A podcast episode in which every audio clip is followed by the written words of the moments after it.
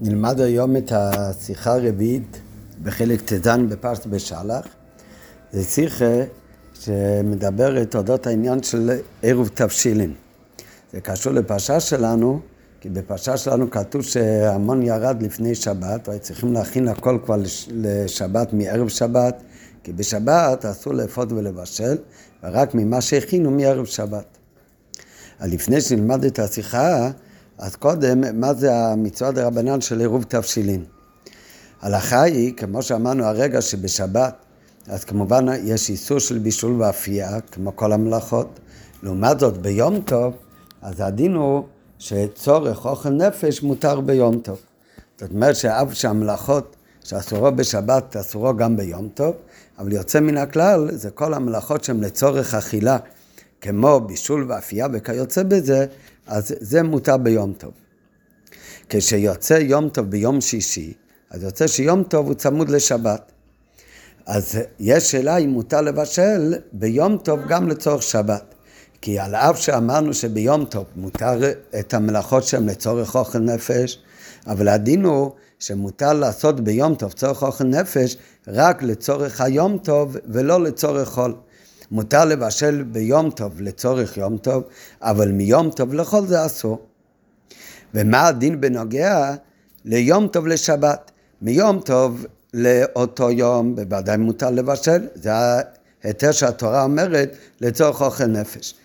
מיום טוב למחרת ליום חול, אז זה בוודאי, זה אסור, מין, אסור לבשל. מה הדין אם מותר לבשל מיום טוב לשבת, כשיום טוב ושבת הם צמודים, שהרי בשבת אסור לבשל, אז מתי הכינו את מאכלי שבת?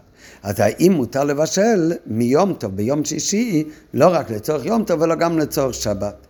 אז תקנו חכמים שכדי שיהיה מותר לבשל מיום טוב לשבת, זה רק בתנאי שמנחים עירוב תבשילין. מה זה עירוב תבשילין?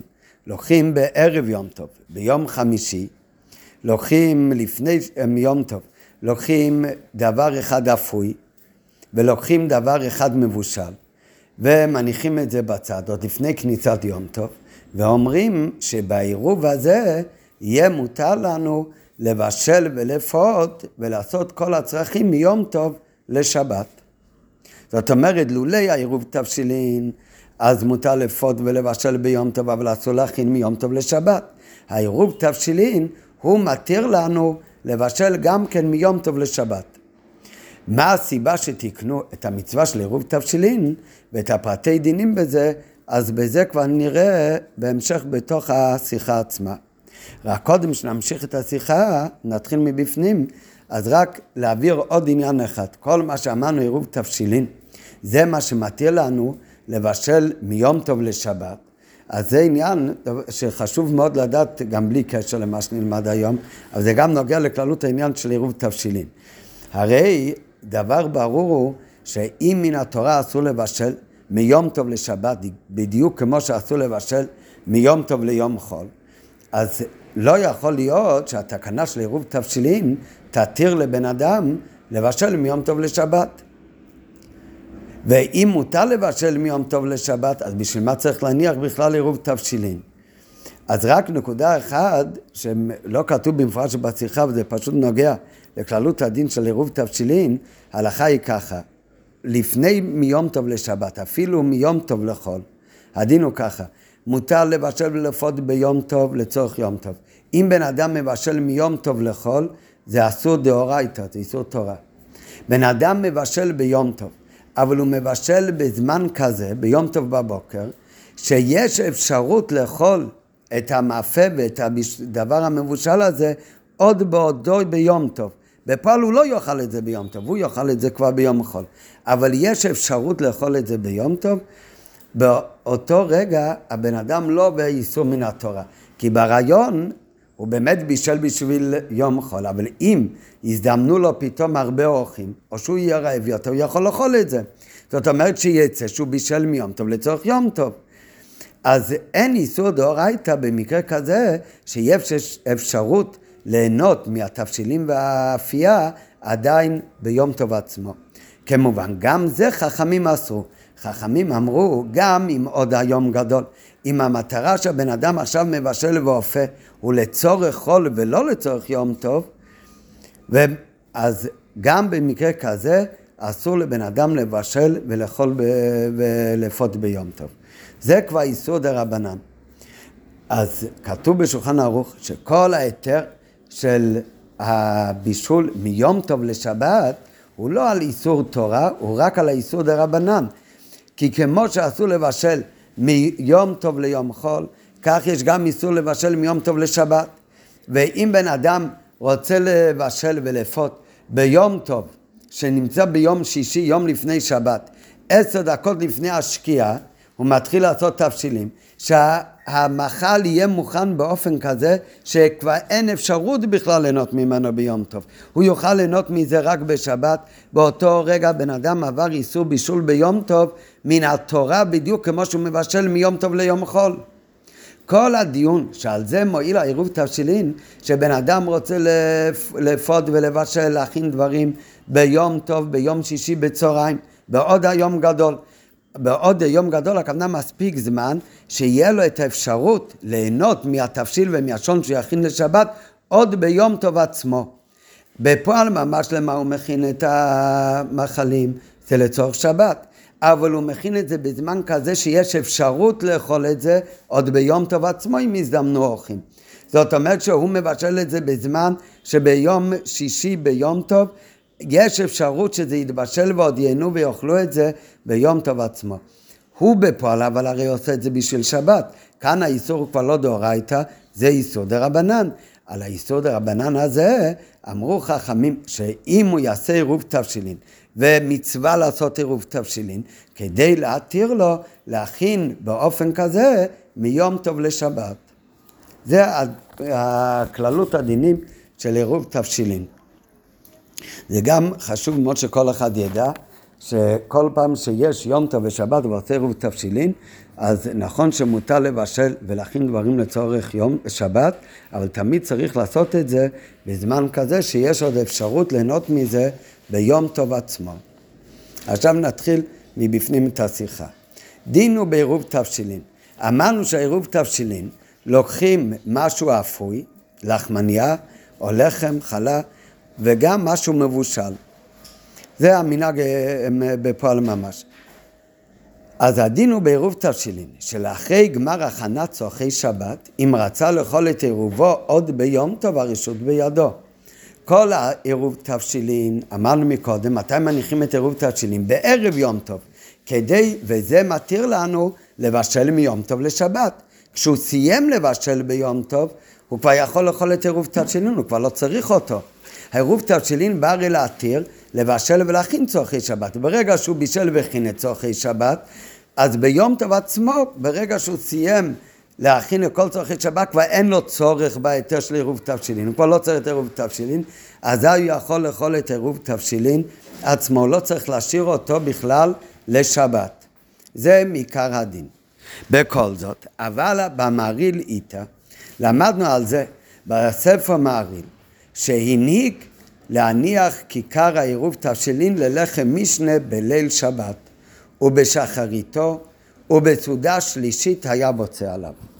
וכל זאת, אף על פי שאין חובה שהלחם של עירוב תבשילין יישאר לשבת, אומר המרעיל שהמנהג הוא שנוהגים שישאירו את הלחם של העירוב תבשילים, שאיתו יעשו לחם משנה בליל שבת, ואת אותו חלה שמשמשים מהעירוב ללחם משנה בליל שבת, הוא לא יחתוך אותה בליל שבת, אלא ישים אותה בצד ואותה הוא גם כן ישתמש ללחם משנה בשבת בבוקר, ואחר כך גם בסעודה שלישית, סוף שבת, הוא עוד הפעם ישתמש בלחם הזה, ואז היה מרעיל בוצע עליו. את המנהג הזה מביא גם המשל, ומאחר שצריך להיות עירוב קיים, אין ראוי לאוכלה עד ליל שבת. הרי הוא חייב להישאר כל הערב שבת, שיוכל עוד לבשל, אז כבר ראוי שישאיר אותו עד לליל שבת. ומכל מקום, ממשיך המשל, היה מנהג המרם להניח את הכיכר תחת לחם משנה בליל שבת, ולמחרתו, ובסעודה שלישית היה בוצע עליו. למה באמת? מאחד איס עביד במצווה אחת ראוי לעשות עליו מצווה אחרת. אומר גם הטעם לדבר, שכל דבר שכבר עשית איתו מצווה, אז תשתמש באותו עניין לעוד מצווה. ומכיוון שהשתמשו בלחם הזה למצווה של עירוב תבשילין, אז הכי טוב שתעשה איתו גם את המצווה של לחם משנה.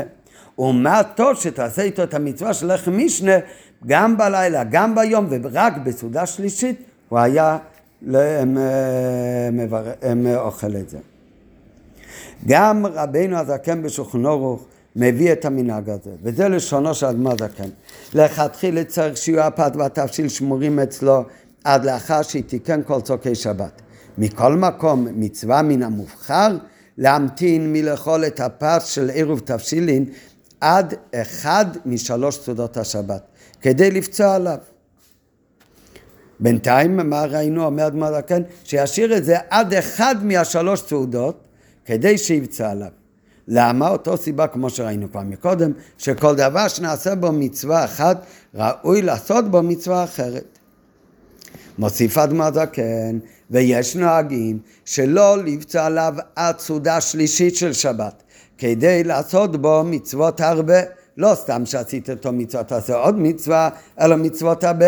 שמניחים זה הכיכר ללחם משנה בסעודות הראשון, בסעודה הראשונה, בסעודה השנייה של שבת ובסעודה שלישית בוצין עליו. אז עד כאן למדנו את הדין של עירוב תבשילין, שאף על פי שהוא צריך להיות מוכן עד מן הדין, עד שמסיימים להכין את צורכי שבת.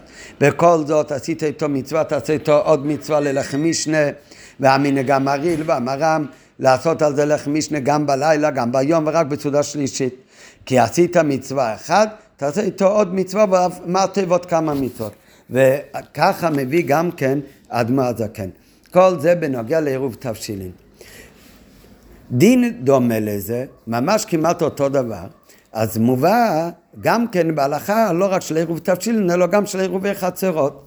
הדין הוא, כשיש כמה משפחות שגרים ביחד בחצר אחד, אז כדי שיהיה מותר לטלטל מהבתים לחצר, אז צריך להיות עירוב בין כל אנשי, בין כל הבתים. שכל אחד משתתף וקונים פת, קונים לחם אחד, ועל ידי זה הופכים כל אנשי החצר כמו משפחה אחת, ועל ידי זה יהיה מותר לטלטל מהבתים לחצר. כמובן מדובר חצר שהוא רשות היחיד, הבתים הכל רשות היחיד.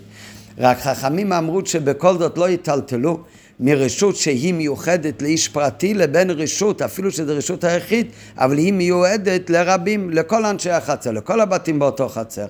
כדי לעשות היכר, אז כדי להתיר בתל... שלא יבוא לטלטל גם כן מרשות היחיד לרשות הרבים.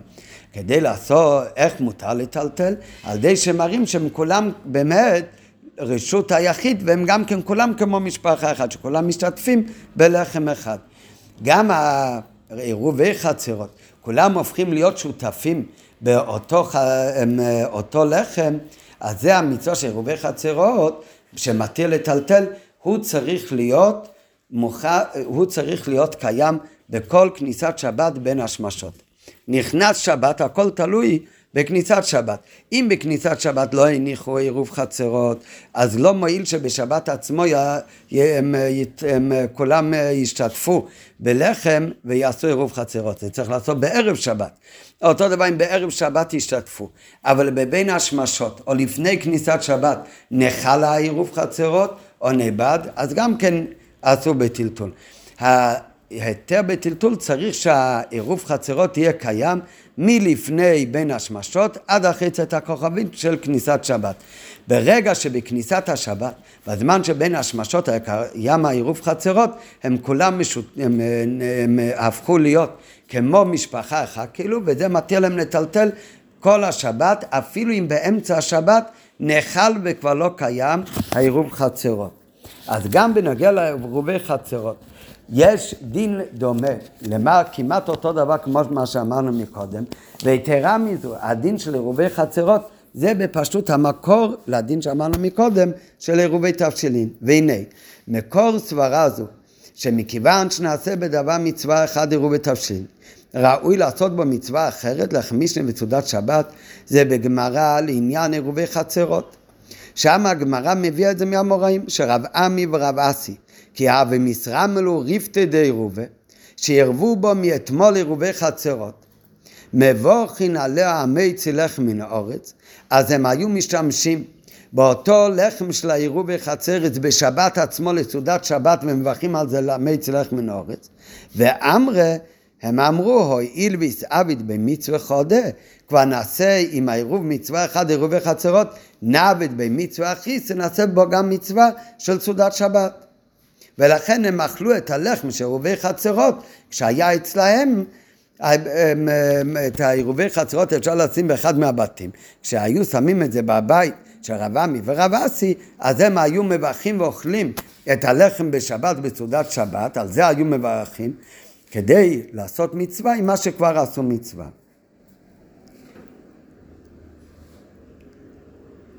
וגם בנוגע לעירובי חצרות, שזה המקור, כמו שהבאנו עכשיו מהגמרא רב עמי ורב אסי, אז זה גם מובא גם כן במריל, שבליל שבת ובשחריתו, גם אצל המריל, כמו שאמרנו מקודם, איך הוא נהג בנוגע לעירובי אה, עירוב תבשילין.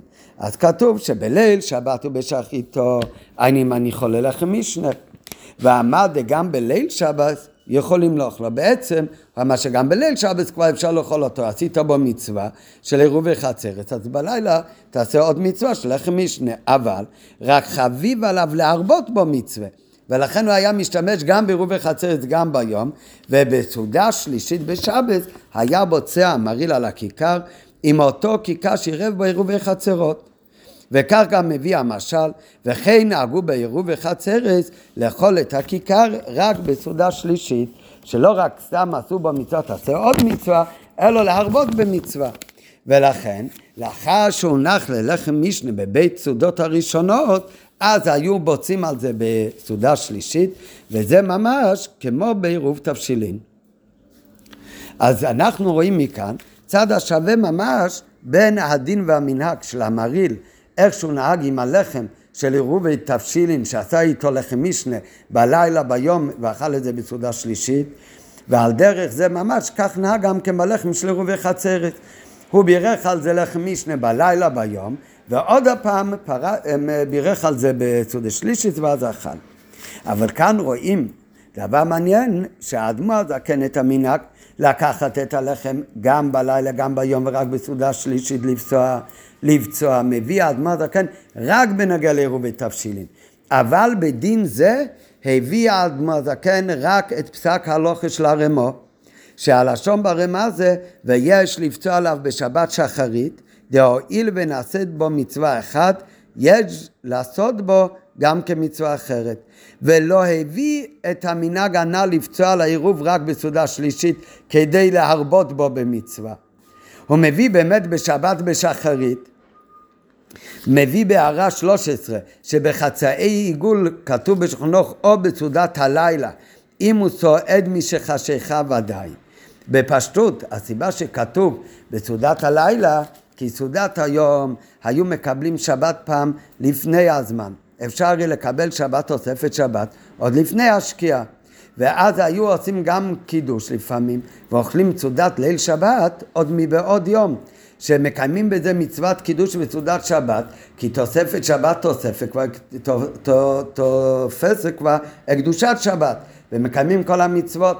אבל לעניין עירובי חצרו כמובן אי אפשר עדיין לאכול את הלחם הזה כי הוא הרי צריך להישאר קיים כל בין השמשות כדי שיהיה מותר לטלטל כל השבת ולכן בפשטות זה הכוונה שאם לא בליל שבת, כי בליל שבת לפעמים אוכלים מוקדם, אז אומר רמו, אז אוכלים את הלחם הזה בסעודת שבת בשחרית. הואיל ונעשית בו מצווה אחת, יש לעשות בו גם כמצווה אחרת. אבל את המנהג של המרעיל, להשאיר את זה לסעודה שלישית כמו בעירובי תבשילין, את זה לא מביא כאן אדמה הזקן. ולא הביא את המנהג הנ"ל לפצוע לעירוב רק בסעודה שלישית כדי להרבות בו במצווה. וצריך להבין, מאחר שבדברי המרעיל ומשל נזכר המנהג בין לעניין עירובי תבשילין ובין לעניין עירובי חצרות. במקורות הרי אצלם מרעיל ואצלם משל מופיע אותו מנהג ממש גם כאן וגם כאן. ו... אז למה מביא אותו אדמה זקן רק בנוגע לעירוב תבשילין ולא בעירובי חצות? ובפרט שמהו כל המקור לדין שהויל ויצעביד במצווה נעשה בו עוד מצווה מרבה מברבה, זה הרי מקור הדין הוא בכלל מרובי חצרות. אז בפרט שהסברה היא לביצעביד במצווה חוד ענבדי במצווה חיסה, המקור הוא ברובי חצרות. אז זה עוד יותר מגדיל את השאלה למה אלתרבה מביא פרט בתוך אותו דין, תעשה בו עוד מצווה, שהמינג הוא להשאיר לסעודה שלישית רק בעירובי תבשילים ולא בעירובי חצרות. כדי להבין את כל זה, אז מקדים עם עוד קושייה, בעוד ג' ויובן בהקדים מיישוב קושייה, בעצם המנהג לפצוע לעירוב תבשילין בסעודה שלישית של שבת, כדי לעשות בו מצוות הרבה. ועל זה צריך קודם להקדים, האם באמת לפצוע על הלחם בסעודה שלישית, זה נחשב שעושים עם זה מצוות הרבה יותר מילו היו בוצעים על הלחם בסעודה שנייה או בסעודה ראשונה. הרי מה אנחנו אומרים? שמכיוון שאם הלחם הוא כבר קיים מצווה, מצווה של עירובי תבשילין או עירובי חצרות, תעשה איתו עוד מצווה. מה זה המצוות הנוספות? איך יש הרבה מצוות? יש מצווה של לחם משנה ויש מצווה של סעודת שבת. בלילה, מה הוא משתמש עם הלחם? אם הוא משאיר את זה כפי המנהג שאמרנו מקודם, עד לסעודה שלישית. בלילה הוא עושה לחם משנה. הוא לא עושה על זה סעודת שבת, הוא הרי עוד לא אוכל את זה. כי בשבת בבוקר הוא עושה עוד פעם לחם משנה. אז עוד פעם הוא עושה עם זה מצוות לחם משנה, אבל עוד פעם הוא לא עושה עם זה סעודת שבת.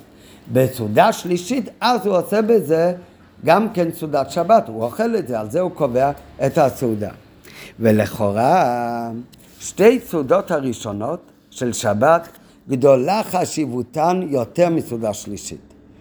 נראה עוד רגע גדולה חשיבותן יותר מסעודה שלישית. זה לא רק מצד החשיבות, אלא זה גם מצד הדין ומצד ההלכה גדר סעודה של סעודה שלישית היא פחותה מגדר סעודה שחייבים בסעודה ראשונה ושנייה. שהרי לכמה דעות אין צריך כלל לחם משנה בסעודה שלישית. להרבה דעות, יש כמה דעות שבסעודה שלישית בכלל לא צריך לחם משנה שתי uh, לחמים. אז בלילה או ביום יש לחם משנה. בסעודה שלישית גם אם אוכלים לחם אין בזה את המצווה של לחם משנה, של לחם כפול. יותר מזו, יש אומרים שבסעודה שלישית לא צריך בכלל פת. די אפילו במחל שחמשת מינים חולי. אפשר לאכול בסעודה שישית לדעות מסוימות. בכלל לא רק שלא צריך לחם מישנה, לא צריך לחם בכלל, אלא אפשר גם לאכול דברים אחרים של מדינס. יותר מזה, יש דעות שיוצאים מידי סעודה זו, אפילו כשהוא אוכל פירות וכולי. מזה הרי מובן שאפילו אם בן אדם הוא באמת מחמיר והוא לא יאכל את הסעודה השלישית לפי הדעה, מקיים אותה עם פירות, אלא באמת עם לחם. אבל עצם הדבר שהלכתית, יש מקום לקיים את מצווה של סעודה זו גם בפירות או בחמש מינים, אבל לא צריך לחם, בטח לא לחם משנה, לפי כמה דעות. אז יוצא שזה שישתמש בעירוב בסעודה שלישית, לאו דווקא שאם הלחם הזה הוא באמת עושה עכשיו מצווה. לעומת זאת אם הוא היה בסעודת היום הוא לא היה רק עושה לחם משנה, אלא גם אוכל את הלחם כבר, אז יוצא שעם הלחם הזה הוא בוודאי מקיים מצווה של סעודת שבת. לעומת זאת בסעודה שלישית, גם אם יאכל את הלחם, הרי זה לא כל כך חיוב בכלל ולכן לא כל כך מצווה שיהיה דווקא ללחם. ואם כן אין הם מחובר, מפני מה נכון להמתין בביציאת כיכר העירוב עד לסעודה שלישית שבה אכילה של פת דווקא, שבה בסעודה שלישית האכילה של פת דווקא לא חשובה כל כך, או שאינה אלו רשות הרי לכאורה היה מתאים יותר לפצוע על כיכר העירוב בסעודה שחיס כבר, שעל ידי זה לא זו בלבד שמקיימים בעירוב מיצס לחם משנה שתי פעמים, אלא בנוסף לזה הוא גם מקיים בזה, אכילת עירוב גוף וזה גם מצווה, זה בזה הוא מקיים מצווה של חיוב סעודה שבס, זה, וזה סעודה שלכולה על מחויבים בו בפס. זאת אומרת, אם משאיר את זה לסעודה שלישית, הוא הרי בפשוט לכמה דעות לא מוסיף בכלל מצד המצווה של אה, לחם משנה. כי להרבה פוסקים בסעודה שלישית לא צריך בכלל לחם משנה.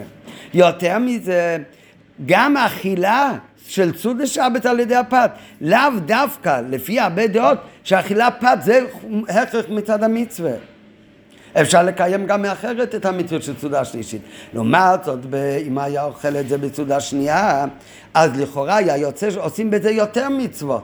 למה? כי עושים בכל מקרה את הפעמיים לחם משנה בכל מקרה, ובנוסף לזה, זה יהיה גם מצווה סעודה שבת לכל הדעות. ואין לומר, לכאורה היינו יכולים להגיד שהמיצס הרבה כאן זה באמת לא מצד לחם משנה בסעודה שלישית של כמה דעות לא צריך. זה לא מצד אכילת סעודה של הלחם הזה בסעודה שלישית. כי לכמה דעות הרי לא צריך דווקא לחם. אלא המיצס הרבה שמברכים עליו הרבה פעמים הם אה, המיצים. כשמברכים בתחילת הסעודה אז הוא גם כן מברך בליל שבס, רק הוא לא אוכל מזה. אבל להשתמש בו, שם המצווה זה אולי לחם משנה באמת. ואותו דבר ביום שבס, ובסעודה שלישית הוא עושה עוד מצווה מצד זה שהוא מברך על זה המאיצי. אבל אין לומר כך, למה? שקשה לומר שהמצווה השלישית זה בביחס המאיצי שבסעודה שלישית. מכיוון שבסעודה זו אין חיוב פת לכמה דעות, אז הרי ביחס המאיצי שבו אינה בתור ביחס הנהנים. והרי זה שאינה אלא בתור ביחס הנהנים.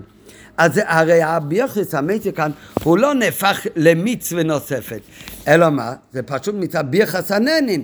נו, אז גם כשהוא בוצע עליה בסעודה שחיס, אז, ויאכל דווקא מהלחם הזה, אז גם יוצא שבנוסף ללחם משנה, יש לו גם ביחסננים של המייצי על הלחם הזה. כי הרי אם הוא בבוקר לא אוכל את זה רק בסעודה שלישית, אז יוצא שבבוקר הבירסננין לא אוכל על אותו לחם, ובסעודה שלישית נופל הבירסננין על אותו לחם. נו, אז הרי כבר עדיף שישתמש בזה בסעודה שנייה. בסעודה שנייה יהיה על זה גם כן לחם משנה, גם הבירסננין יהיה על אותו לחם, כי זה הלחם שהוא אוכל, וגם כן עצם האכילה היא גם כן מצווה, כי סעודה השנייה ביום, לא סעודה שלישית, אז זה הרי לכל הדעות מצריך פס. ועכשיו בעוד ד' מתחיל הביור בזה. לפני שהם אה, מתחילים את הביור, אז אמרנו מקודם, שלפני שהתחלנו את השיחה, שעירוב תבשילין זה תקנה דה רבנן, זה מצווה דה רבנן. ולכן זה הרי חיוב ומועיל רק בדבר שגם איסורו הוא מדה רבנן, כמו שאמרנו בהתחלה. אבל מה באמת הטעם לעירוב תבשילין? אז הגמרא מביאה על התקנה של עירוב תבשילים שתי טעמים שנאמרו על ידי המוראים, מחלוקת בין רובה לבין רב אשי. את העירוב תבשילים כמו שהסברנו עושים בערב יום טוב וזה בא להתיר לבשל מיום טוב לשבס. ובזה יש שתי טעמים מהו התוכן של המצווה של עירוב תבשילים. רובה אומר מה המטרה בעירוב תבשילים? כדי שיברור מנה יפה לשבת ומענה יפה ליום טוב. אומר רש"י, איך על ידי עירוב תבשילים אנחנו עושים בטוח שהבן אדם ישים בצד חלק יפה, מנה יפה לשבת וגם מנה יפה ליום טוב. אומר רש"י, בגלל שהוא עושה את העירוב תבשילין, הוא זוכר את השבת ואינו מכלה את הכל ליום טוב. ולפי זה, לפי ההסבר הזה של רובר שרש"י מסביר, יוצא שכל התקנה של עירוב תבשילין זה בעצם להרבות לכבוד שבת. כבר הסברנו מקודם שיום טוב לשבת, מה שעשו מדאורייתא לבשל, אז נשאר אסור, גם אחרי עירוב תבשילין. ההיתר הוא לבשל מיום טוב לשבת רק באופן כזה שנשאר מספיק זמן ביום טוב גם כן לאכול מזה. רק בפועל הבן אדם עושה את זה לכבוד שבת. שזה מן התורה בכלל אין בעיה. ביום טוב, הרי צריך להכין מתישהו את המחלי שבת. זה רק יסוד רבנן, ביום טוב אמרו חכמים, מותר לבן אדם לבשל מיום טוב לשבת, בתנאי כמובן, כמו שאמרנו, נשאר זמן ליהנות מזה גם ביום טוב, אבל הוא מכין את זה ממש בכוונה לכבוד שבת, אז ביום טוב חכמים התירו את זה. רק מה הם אמרו תנאי? ביום טוב מותר לך, אבל בתנאי שתעשה עירוב תבשילין. מה מוסיף לי כאן עירוב תבשילין? אומר רוברט, אם בן אדם לא יעשה עירוב תבשילים, אז בן אדם מגיע ביום טוב אוכל סעודת יום טוב. והרבה פעמים ביום טוב, שזה דבר יותר נדיר משבת שיש כל שבוע, אז יותר מוסיפים בעינג יום טוב. אז בן אדם יאכל ביום טוב, הוא יאכל הכל בסעודות החג ולא ישאיר מספיק לשבת. זה שבן אדם בערב יום טוב כבר הולך ושם בצד משהו אפוי ומשהו מבושל, והוא אומר זה לכבוד שבת, אז זה עצמו מזכיר לו כל הזמן שיש גם מאכלים שצריך להכין ולשים בצד לכבוד שבת. וזה יגרום לו שבנוסף לאותו תבשיל ולחם ספציפי ששם בצד, זה יגרום לו לא לגמור את כל האוכל ביום טוב עצמו, אלא ישאיר גם כן מנה יפה לשבת. זאת אומרת, בעצם כל התוכן של עירוב תבשילין זה לא מצד הדאגה לכבד יונטב, אלא זה פשיטי שביונטב מותר לבשל אם זה לכבד שבס. כמובן במקומות, באופן כזה, כמו שאמרנו שמן התורה בכלל אין בעיה, אז גם חכמים לא אמרו שיש בזה בעיה, מכיוון שזה הרי לכבוד שבס. אז לכבוד שבס מותר לבשל ביונטב. למה הם ייתנו את זה בעירוב תבשילין? העירוב תבשילין הוא בכלל תקנה לדאוג לשבס, לא ליונטף. שעל ידי עירוב תבשילין אתה כל הזמן נזכר שעוד מגיע שבס אחרי יונטף, ולכן בן אדם לא יאכל את כל המאכלים שלו ביונטף עצמו, אלא ישאיר גם אני יפה לשבת. זה הטעם של uh, רובה. לעומת זאת, רב אשי אומר, הטעם הוא שונה לגמרי. רב אשי אומר, כדי שיאמרו, אין אופים יום טוב לשבת, קל וחומר מיום טוב לחול. ולדידי, לשיטת רב אשי יוצא, שכל הטעם של עירוב תבשילין זה כדי להרבות בכיבוד יונטף. רב אשי אומר שהטעם למה צריך לעשות עירוב תבשילין?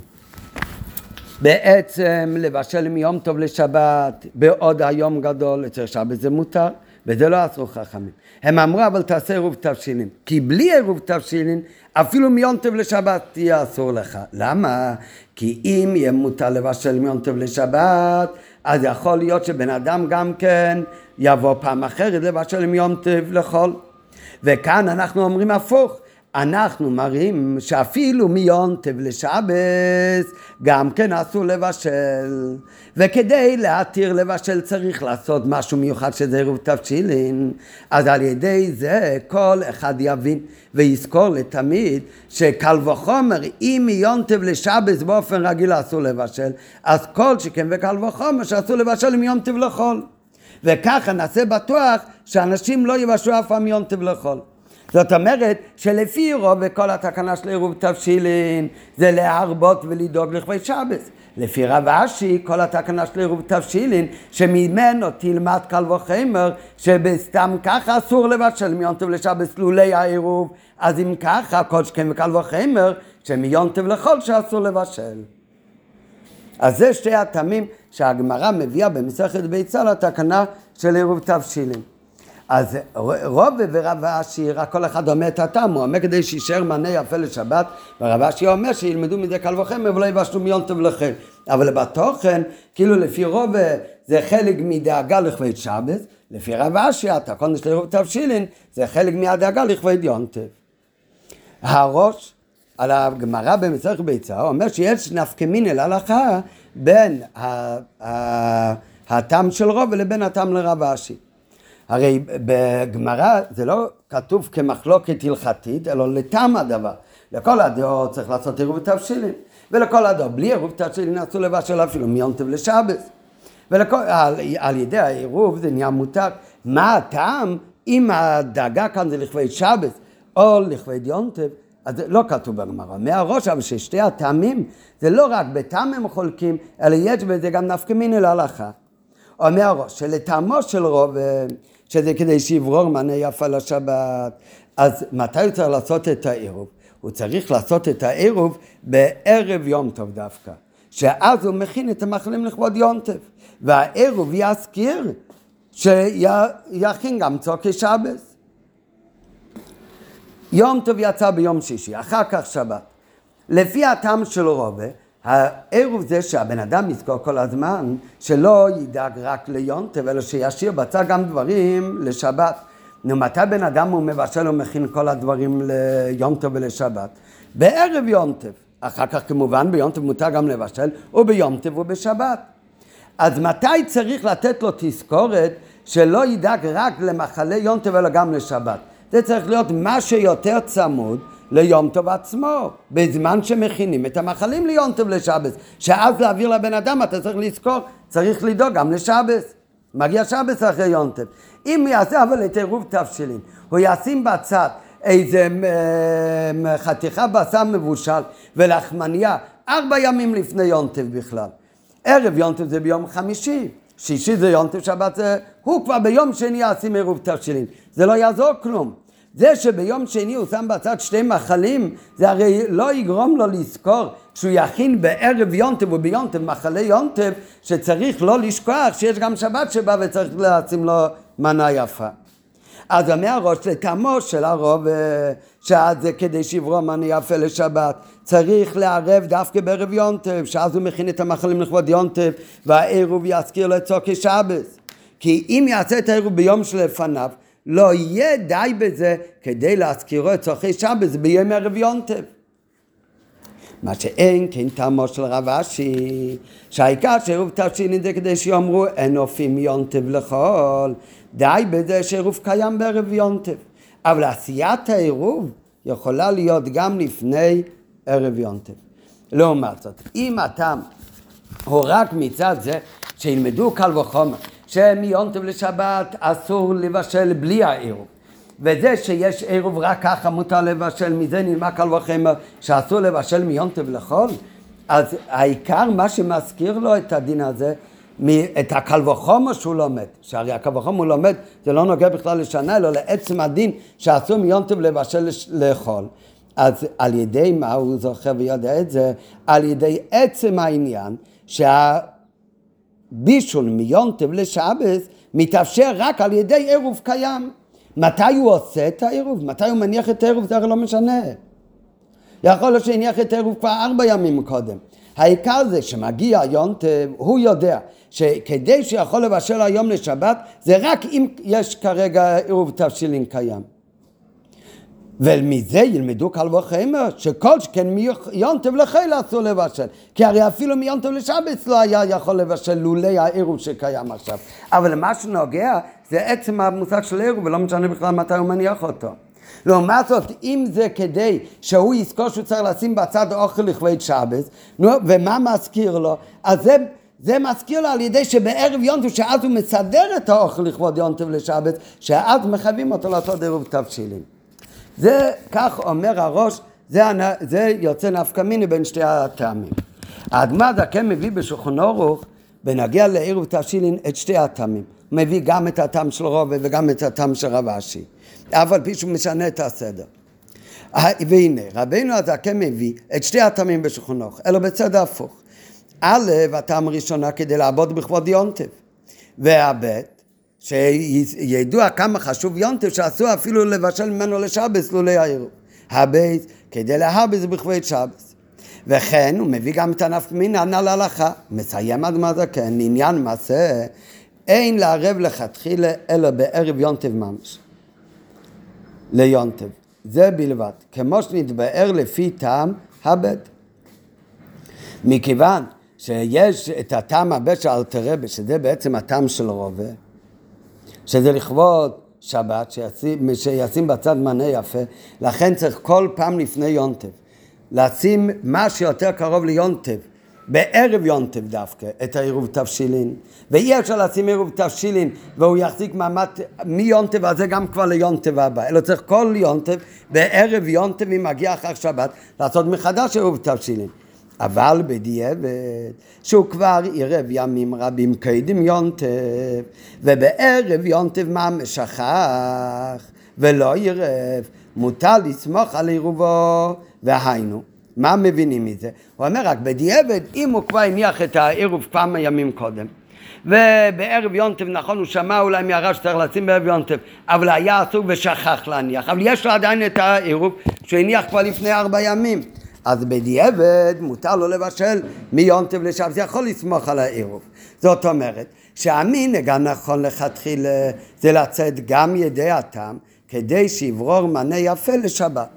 רק אם הוא לא עשה את זה, אז עדיין בדיעבד הוא יכול לסמוך על הדעה השנייה שזה רק מצד צריך, מצד כבוד של יונטב, ואם זה רק מצד כבוד של יונטב, הוא יכול לסמוך גם בדיעבד אם הוא הניח את עירוב תבשילין כמה ימים קודם.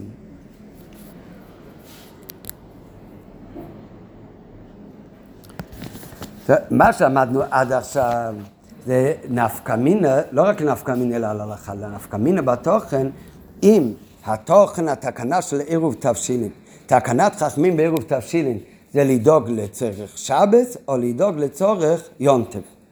עכשיו, באות ה' הולך רבי להסביר עוד עניין, שההבדל הזה שאמרנו עכשיו, אם זה לצורך שבס או לצורך יונטב, יש בזה עוד עניין, האם זה עניין חיובי או שזה עניין שלילי. אם זה לצורך שבס, אז כל התקנה זה עניין חיובי, כדי שיכין מענה יפה לשבת. לעומת זאת, אם זה מצד צורך יונטב, אז זה הכל עניין שלי כדי שלא יבוא לבשל עם יונטב לכל חס וחלילה. נראה בפנים. החילוק בין שני התמים זה לא רק אם התקנה היא לצורך יונטב או לצורך שבת, אלא זה הבדל גם בתוכן התקנה. התקנה באה לעשות גדר לאיסור, או שהתקנה באה לזרז לעניין חיובי. לטעמו של רב אשי, התוכן של התקנה זה שלילה, זה עניין שלילי, הוא בשני הפרטים.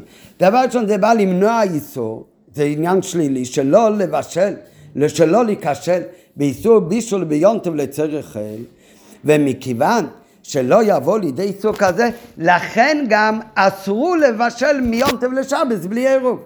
ולכן באה תקנה לאסור את הבישול מיונטב לשבס, אלא אם כן התחיל לבשל תבשילך עוד מערב יונטב. וההיתר הוא רק אם הוא כבר התחיל משהו לבשל לכבוד שבס לפני יונטב. ואז כל מה שהוא עושה היום זה כבר רק המשך לבישול. זאת אומרת, העירוב תבשילין הוא בא לאסור את הבישול אה, מיונטב לשבס ללא עירוב תבשילין, והסיבה לזה זה גם כן שלא להיכשל באיסור של אה, בישול מיונטב לחול. מה שאין כן לטעמו של רוב, התוכן של התקנה זה בכלל עניין של חיוב, ובשתי הפרטים. על ידי התקנה הוא מבטיח שהכנה לשבס תהיה כדבוהר. הוא יברור מנה יפה עוד מערב יונטב, הוא כבר יברור מנה יפה, חלק יפה מהאוכל גם לשים בצד לשבס. ובמילא, מה כל התוכן של התקנה? זה בא לאסור על הבן אדם. עיקר התקנה זה להניח את העירוב, שזה מזכיר את החיוב לאורחין צורכי שבס, ואדרבה, כל האיסור שאסור לו לבשל לולי העירוב, מיום טוב לשעת שלא יניח עירוב, זה רק לחזק את התקנה שכן יכין דברים, ועוד יכין יותר דברים וישים מונה יופי לכבוד שבס. זה רק לחזק את התקנה של האחרונה לשבס כדבוי.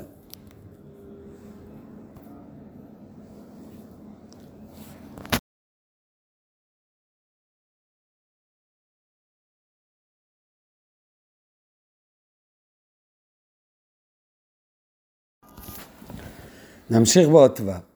על פי זה, על פי מה שאמרנו שההבדל בין שתי הטעמים, לפי רוב זה עניין חיובי לכבד שבס, שיהיה לו לשבס, לפי רב אשי זה עניין שלילי, שלא יבוא לבשל מיונטב לחיל, לכן גם לא יבשל מיונטב לשבס בלי העירוב. אז על פי זה יובן, על פי זה אפשר להסביר עוד עניין. הגמרא מביאה שתי אסמכתות מקרא לדין עירוב תבשילין. כמובן שהדין של עירוב תבשילין זה מדרבנן, אז בוודאי שהפסוקים זה לא פירוש הפשוט בפסוק, זה רק פסוק שזה כמו אסמכתא, סמכו חכמים, כמו בדרך רמז על הפסוקים האלה לדין של עירוב תבשילין. ועל זה מביאה הגמרא שתי דעות. שמואל אומר, מביא הגמרא מה שמואל, אמר קרא זכור את יום השבס לקדשי, זוכרי ומאחר שבו להשכיחי. כמובן, הפירוש הפשוט זוכר את יום השבס לקדשי לומדים שצריך לזכור את שבת בפה לעשות קידיש. אז זה גם אסמכתא, אומר שמואל, מהפסוק הזה לומדים גם תזכור את השבת. מתי צריך להגיד תזכור את השבת? במצב שיכול להיות שיבוא לשכוח את השבת. מתי הוא עלול לבוא לשכוח את השבת? אז אומר רש"י, ואחר כך נראה רש"י, קודם נראה את הטעם השני.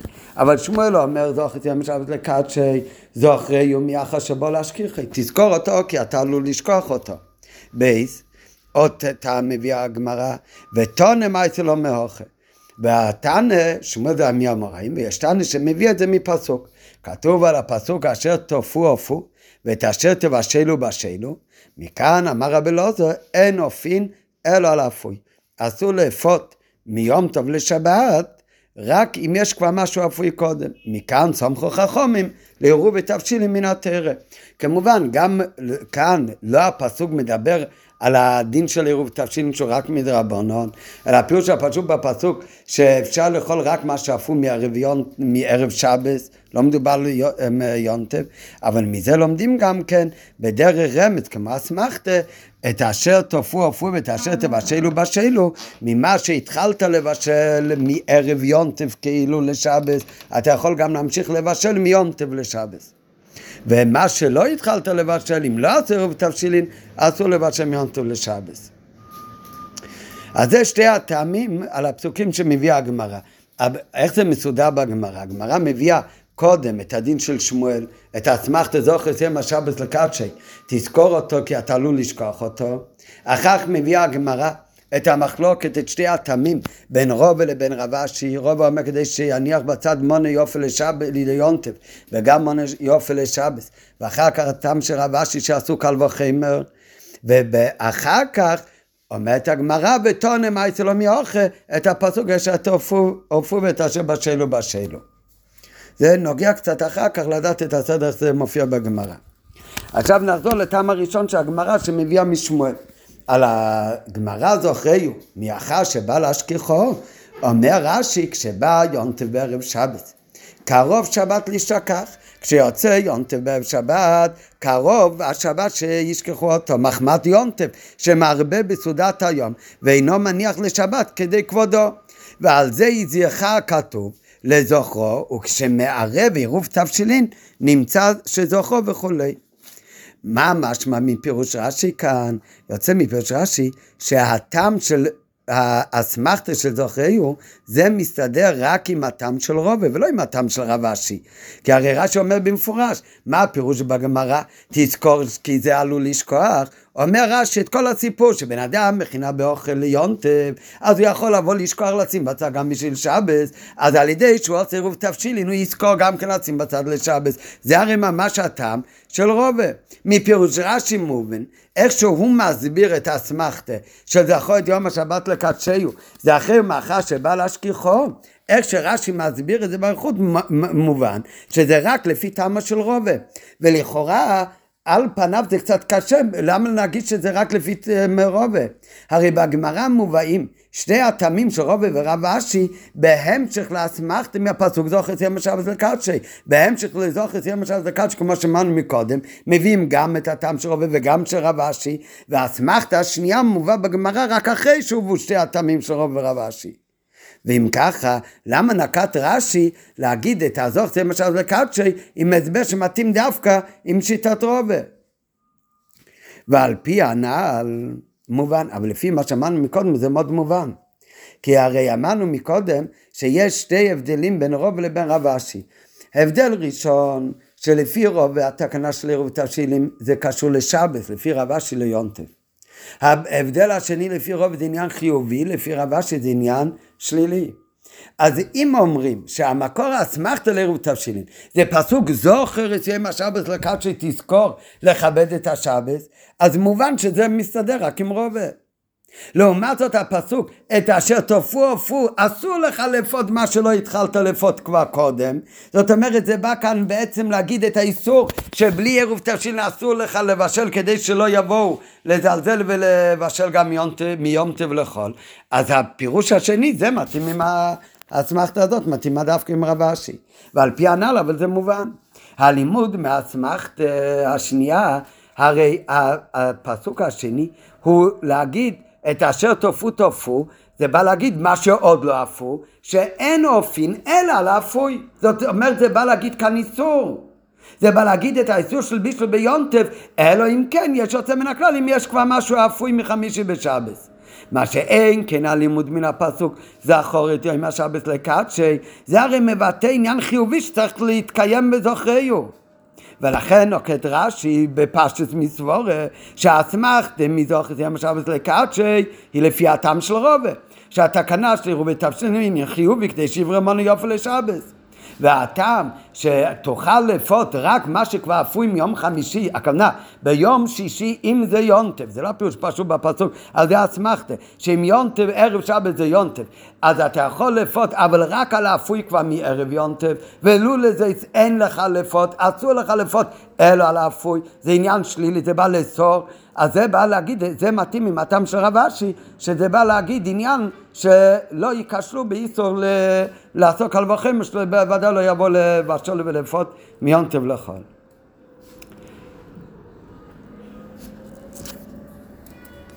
אמרנו כבר מקודם להלכה מה אומר אדמו הזקן, שלכתחילה צריך לעשות את עירוב תבשילין דווקא בערב יונטב.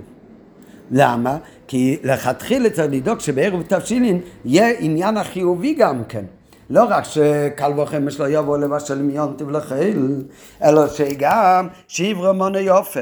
מתי יברא מונה יופה? כשהוא עלול לשכוח שהוא הולך להכין לצורכי יונטב. ואז צריך להזכיר לו שצריך לשים בצד גם לצורכי שבת.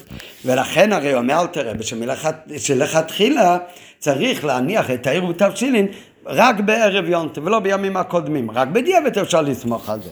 זאת אומרת שלפי רוב התכן של עירוב תבשילין, וכך גם להלוך לכתחילה, זה לא רק עניין שלילי, שלא יבוא לבשל ולפות מיונטה ולחיל, אלא זה עניין חיובי, זה עניין שקשור לכבד שבס, ולזכור את השבס, ולהניח בצד מונה יופי שיהיה גם לשבס. אז על פי הנ"ל ועוד זין שלרוב והתקנה של עירוב תבשילין הוא עניין חיובי. זוכרי הוא כי אתה בעל אשכחו, אז יש לומר שיש מקום לטעם זה להותיר את עירוב תבשילין בשלמותו גם ביום השבס גוף. אם באמת התקנה של עירוב תבשילין זה רק שלא יבואו לבשל ולפוד מיונטב לשבס, אז מצד עצם העניין של עירוב תבשילין, ברגע שגומרים להכין את כל אה, צורכי שבת, אפשר לאכול את עירוב תבשילים, כבר לא צריך להישאר. מצד, עשית בו מצווה אחת, תעשה עוד מצווה, אז אולי יש גם לפי הטעם הזה, לא אולי, בטוח עניין להשאיר את העירוב תבשילים, ועל ההאכלה הזאת לעשות לחם משנה. אבל לפי הטעם, שהעירוב תבשילים זה זוכרי הוא כדי לזכור את השבת שיהיה מני אופי בשבת, אז אם הזוכרי הוא צריך להיות מערב יונטב וביונטב, כשהוא מכין זו אז, אז פשיטה שאז אחריו יש עניין, הרי כל הערב תשילין זה לכבד שבת, שהערב תשילין יהיה קיים מה שיותר זמן בשבת גופה גם כן, כל השבת. אז על פי ענת, שלרוב את הקונה של ערב תבשילין זה עניין חיובי אחרי מאחר שבוא להשכיחי. יש לומר שיש מקום לטעם זה להותיר את העירוב תבשילין בשלמותו גם ביום שבס גופה וכמו שאמרנו מקודם, נראה גם אחר כך, שזה לא רק מצד עשית בו מצווה אחת, תעשה בו עוד מצווה, אלא זה חלק מהטכן של רוב תבשילין. כי אף על פי שאחר גמר הכנת צורכי שבת, כבר נשלל החשש שקורא בשבת להשתכח. לא רק שלא יבשל מיונטב לחול, אלא גם יורד החשש שהוא ישכח uh, לשים את השבת בגלל רוב צורכי יונטב, כי הרי עובדה הוא כבר בישל, הכין כבר את הכל לשבת. ואינו מניח לשבת לפי כבדה, כבר אין את החשש הזה. כי הוא הרי כבר בכניסת שבת סיים את כל ההכנות לשבת ואינו מכלה את הכל ליונטה. ולכן באמת מן הדין כבר מותר לאכול את העירוב מכל מקום. מכיוון שהעירוב מבטיח עניין חיובי של זוכריו, אז מסתבר שבאופן כללי שהזיכרון שמחמס העירוב צריך להיות נמשך לא רק בערב שבת, אלא גם בשבת עצמו. כפשוט המכוון, כמו פשטות הכוונה של הפסוק זו אחרי זה יום השבת לקדשי, שצריך לזכור את השבת, זה ביום השבת גופה. אז גם כאן נכון עיקר העניין של זוכר כאן זה שלא תשכח ולא תגמור את כל האוכל. ולכן באמת על פי דין אם כבר גמרו להכין לכל צורכי שבת הוא יכול כבר לאכול את עירוב. אבל בוודאי יש גם עניין להשאיר את עירוב בשבת עצמי. כי הרי אסמכתא זה מהפוסק דוח זה משבת לקדשי. אז אם זה דוח זה משבת לקדשי, אז בוודאי גם בשבת גוף יש עניין לזכור. בציגני נחה, כיוון שיום שבת שבו להשכיח, זהו יום שבת שבו להשכיח, זה שבת כזאת. שעלולים לשכוח עליו, למה? כי הוא לא שבת רגיל אלא שבת שצמוד ליונטב, אז הנה זכור את יום השבת לקדשי, ושבת זו זה בתוספת הדגשה, שהזיכרון יהיה על ידי עירוב תבשילין גם בשבת עצמו. וזה חידוש של הרבה בשיחה כאן. בפסוק שלומדים,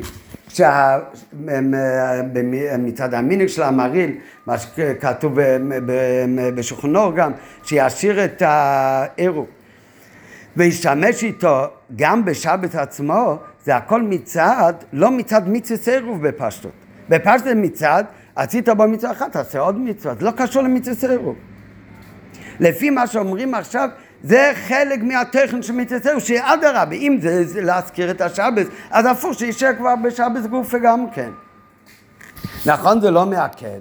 כי הרי העיקר כאן שלא ישכח ויזכור, זה שיהיה לו מספיק למחול לשבס, אבל עדיין עצם העניין של זוכר זה מה שבס, אז בוודאי אם העירוב תבשין עם גופה הוא ממשיך את זה גם בשבס.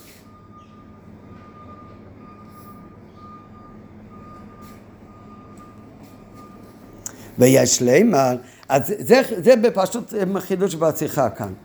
שזה שמשאירים את זה לשבת, זה לא רק מצד העניין של לעשות איתו עוד מצווה, אלא זה באמת מצד הגדר של עירוב ותבשילין, שאם הגדר שלו זה לזכור את השבס, זוכר את זה עם השבס, אז אם ככה שזה יישאר גם בשבס. ולפי זה נבין גם כן למה דווקא כאן אל תראה במביא שישאיר את זה לכל השבת עד סעודה השלישית. אף על פי שהחיוב סעודה בסעודה שלישית יכול להיות פחות מבסעודה שנייה. כי כאן יש עניין מצד עצם ערב תשין שיישאר דווקא עד הסוף.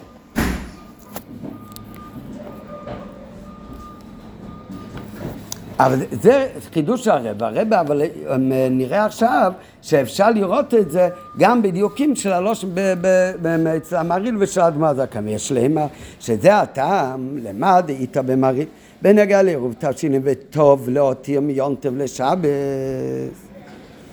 אחר כך הוא אומר גם לפצוע מזה, גם להשתמש בזה בלחם משנה בלילה וביום ובצוד השלישית, אבל לפני שהוא אומר לעשות עם זה לחם משנה, הוא אומר אף על פי שאפשר לאכול אותו, טוב להותיר מיונטב לשבס. הטוב להותיר מיונטב לשבת זה לא קשור לעשות איתו עוד מצווה, מסתימת לשונו משמע שאין זה רק מצד הטעם הואיל ויצעביד במצווה חודש תעשה איתו עוד מצווה לחם משנה אלא עצם הדבר טוב להותיר מיונטב לשבת וביתר סייץ משמע כן ממה שכתוב במנהוגים וישמר העירוב עד שייכנס השבת הוא לא מזכיר את העניין של לחם משנה כאן, אלא ישמר העירוב עד שכונס שבס. כי לטעמו של רוב, מה יכול להיות ההסבר? מה יכול להיות ההסבר לזה? כי טעמו של רוב, ששמיר את ערב לשבס, היא איסופה בזוכריו של ערב תבשילין. בזה מובן גם דיוק לשונו של האדמו הזקן בשולחן אורוך. גם בעירוב חצרות כתוב העירוב אין צריך להיות קיים אלא בבין השמע. בנגיע לעירובי חצרו כותב אדמה זקן, העירוב אינו צריך להיות קיים אלא בין השמשות. ויש לפצוע עליו בשבת שחרית, דהואיל ונעשה בו מצווה אחת, יש לעשות בו גם כמצווה אחרת. מהמשך הלשון מובן שההידור לפצוע עליו בשבת שחיס אינו שייך לעניין ולגדר של עירובי חצרות, אלא זהו עניין צדדי בדבר, הואיל ונעשית בו מצווה בעלמה וכולי. כאן בלשון ממש מודגש שיהיה העירוב מצד דין עירוב, צריך לקיים כל בין השמשות. אחר יש עוד עניין, יש לבצוע עליו בשבת, מכיוון שעשית בו מצווה אחת, תעשה עוד מצווה. אומר במפורש, הואיל ונעשה בו מצווה. בעירוב תבשילים הלשון באדמה זקן, לכתחילה צריך שיהיה הפת והתבשיל שמורים אצלו עד לאחר שתיקן כל צוק אישה בשעת רשאי לאוכלם מעיקר הדין. מכל מקום, מצווה מן המובחר מלהמתין מלאכול הפת של עירוב תבשילין עד אחד מגימל סעודות השבת, כדי לפצוע עליו. ואז אומר אלתר רבה שכל דבר שנעשה בו מצווה אחת, ראוי לעשות בו מצווה אחרת. מהדיוק וקישור הלשון מובן. כאן מקודם הוא בכלל לא מקשר את זה לדין של ערב חצרס. הוא מצד דין ערב חצרס הוא, אומר, הוא צריך להיות בבין השמושס. אחר הוא אומר הוא גם לא אומר להשאיר אותו לשבת, אלא הוא אומר יש לפצוע עליו בשבת, כי עשית בו מצווה אחת, תעשה בו עוד מצווה. זאת אומרת, אין, להשאיר אותו לשבת זה לא העניין, העניין זה לעשות איתו עוד מצווה. לעומת זאת, כאן כותב אל תראה בלכתחילה צריך שהפת ותבשיל יהיו שמורים אצלו עד אחרי שהכין הכל, זה מעיקר הדין, אבל ביחד עם זה שמעיקר הדין צריך להיות רק אחרי שהכין את כל התבשילין, מכל מקום מצווה מן המובחר, מצווה מן המובחר של מה? זה מצווה, מצווה מן המובחר, זה מצווה מן המובחר באותו מצווה, על איזה מצווה אנחנו מדברים? על מצווה צירוף תבשילין. אז מצווה מן המובחר להשאיר את זה לאחד מהסעודות. ואז הוא אומר באמת למה? כי יש גם עניין שעשית בו מצווה אחת, תעשה בו עוד מצווה. אבל מה זאת אומרת, המצווה מן המופרע בפשוט זה בעירוב תבשילין. זה לא עניין צדדי. וגם הקישור לשון מובן, שהנהגה להמתין מלחם, הפס עד אחד מגימל סודס השבס, זה לא עניין צדדי בלבד כנ"ל, אלא זה גם מובחר שבמצווה, איזה מצווה? המצווה של עירוב תבשילין. ועל פי הנ"ל מובן הדבר, למה זה באמת ככה? כי הרי כל העירוב תבשילין, העניין שלו זה לזכור את השעה בזוכר, זה מה שבס לפי רוב, ולכן העניין הוא לא רק בערב, כשהוא מכין את הכל, שזה העיקר לעיכוב, אבל יש בזה בוודאי גם עניין שבשבס יהיה. ואם ככה גם מובן, למה דווקא כאן יותר מבעירוב חצרס, אל תראה במדגיש שישאר עד סעודה שלישית. ובעירוב וחצרס הוא בכוונה לא מביא את זה. כי אם בצד עירוב וחצרס, מה יש שם העניין להשאיר את זה בשבת? זה רק מצד העניין הצדדי שעשית בו מצווה אחת, תעשה בו עוד מצווה. מתי זה יותר מצווה אכילס הפס? זה בסעודה שנייה. בסעודה שחית ולא בסעודה שלישית שבכלל אפשר לקיים גם בלי הפת. אז לכן מצד העניין שעשית בו מצווה אחת תעשה עוד מצווה, אז זה יותר מתאים באמת בסעודה סיים. לעומת זאת בעירוב תבשילין, שיש כאן עוד עניין שזה מצד הזוכר והכובד של שבס, ולכן יש עניין שזה יישאר בשבס, אז נכון שמצד המיצו של ביצי הפס יש מעלה בסעודה שנייה, אבל מצד עצם העניין של עירוב תבשילין, יש עניין שיישאר משהו יותר זמן, ולכן משאירים אותו עד לסעודה האחרונה. על פי כל הנ"ל מובן הדובר, כי על ידי השימוש בעירוב בפל. על ידי השימוש בפלא וצורכי שבץ והסעודה, אז בזה מקיימים את הזוכרי ובאופן של מצווה מן המובחר. ולכן כתב רבינו הזקן, מכל מקום מצווה מן המובחר להמתין.